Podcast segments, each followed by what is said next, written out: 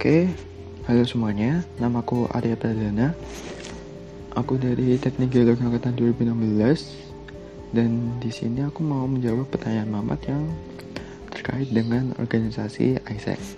Nah, karena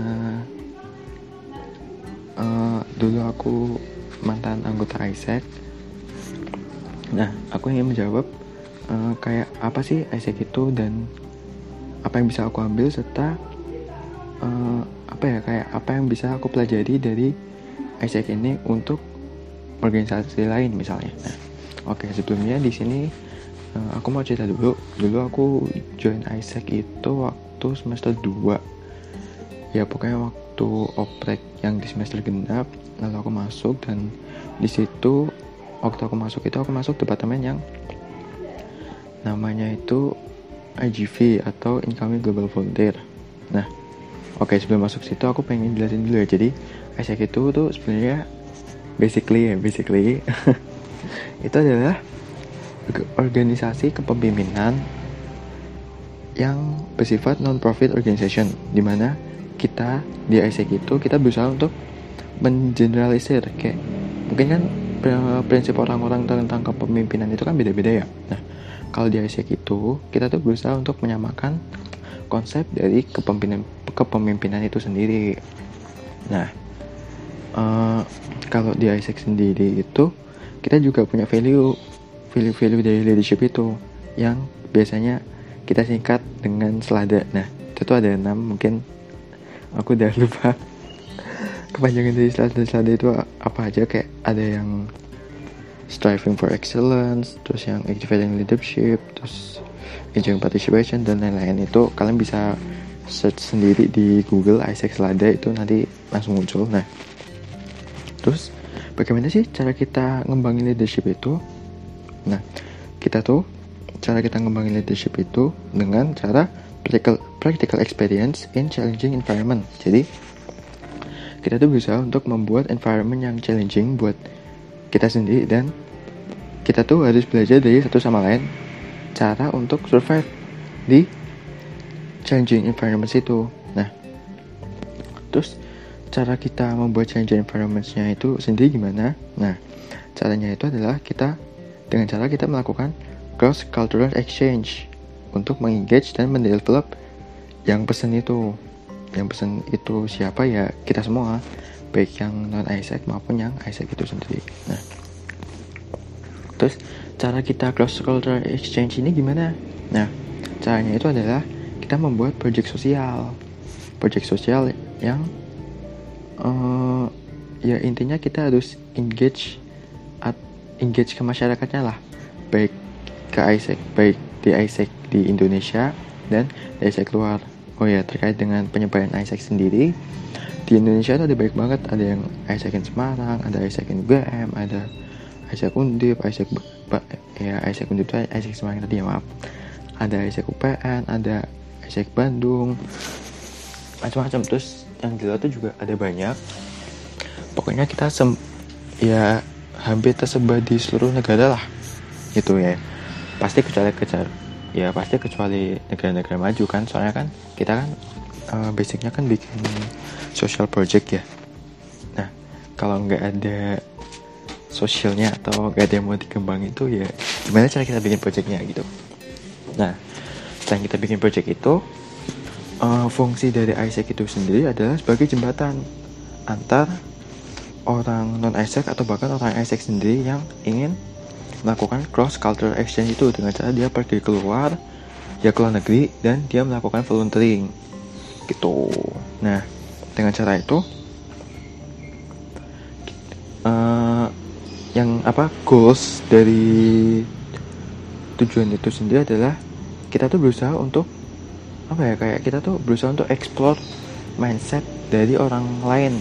Kayak kita tuh berusaha uh, untuk memahami toleransi berusaha untuk memahami cara menyelesaikan masalah di dengan lingkungan yang berbeda dengan cara kerjasama gitu. Tapi di lingkungan yang bahkan kamu nggak bicara bahasa Indonesia gitu loh. Gitu jadi kamu uh, bisa saling memahami dan bisa saling toleransi gitu. Nah terus apa yang bisa aku ambil? Nah apa yang bisa aku ambil dari organisasi ini itu adalah cara mereka untuk mengetret membernya itu uh, baik banget. Kayak uh, ya apa ya ya kita tuh kayak di di apa sih kayak di gembala gitu. Apa jelek apa bahasanya jelek banget? Kayak kita tuh uh, kayak dipandu gitu. Kira-kira apa sih uh, ups and downs kamu? Apa sih SWOT kamu gitu? Kayak kita tuh bantu analisis dan ya kan sesuai yang sesuai aku bilang tadi kita tuh berusaha untuk mengeneralisir dari pengertian leadership itu sendiri dan ya oke okay, mungkin emang semua orang nggak bisa cocok ya ya itu pilihanmu kalau emang kamu nggak cocok ya nggak apa-apa tapi kalau kamu nggak cocok ya oke okay, that's good kita kita bisa proceed kita bisa lanjutkan tuh Nah yang aku lanjutkan ini apa? Yang aku maksud dengan lanjutkan ini apa ya? Kita bisa develop melalui Isaac ini itu. Nah, terus kalau kalian mau misal mau belajar marketing ke orang lain atau seluk beluk ya menembet ke bisnis lah itu cocok banget kalau kalian mau masuk Isaac kalau kalian masuk Isaac karena apa? Karena ya kita di sini juga belajar marketing juga apalagi kan yang tadi aku bilang kita kan mengirim apa ada suara motor lewat. Ah, ganggu banget. Nah uh, kan kita kan ngirim orang ke luar negeri ya nah gimana caranya kita mau ngirim orang ke luar negeri kalau orang itu sendiri nggak tahu kalau kita tuh ada dan kita tuh punya program ini gitu? Nah otomatis kita harus marketing kan? Kita harus istilahnya menjual kayak hmm, produk-produk kita gitu. Nah maka dari itu kalau kalian mau belajar marketing kalau kalau, kalau kalian mau belajar cara komunikasi ke orang yang baik itu cocok banget. Kalau kalian masuk sini dan sebenarnya dan waktu aku di organisasi ini pun juga aku nggak tegang-tegang banget gitu. Aku dari semester 2 sampai semester 6 ya 2 tahun aku di organisasi ini tuh ya malah kadang tuh aku lebih banyak enjoynya daripada tegangnya gitu. Karena emang suasananya itu ya beda banget. Karena kan ya kan kita kan cross kan maksudnya kan dari semua jurusan tuh bisa dan yang penting kita melakukan sesuai fungsional kita. Kalau aku dulu masuk IGV kan aku tuh dulu hmm, tugasnya tuh bikin project. Dan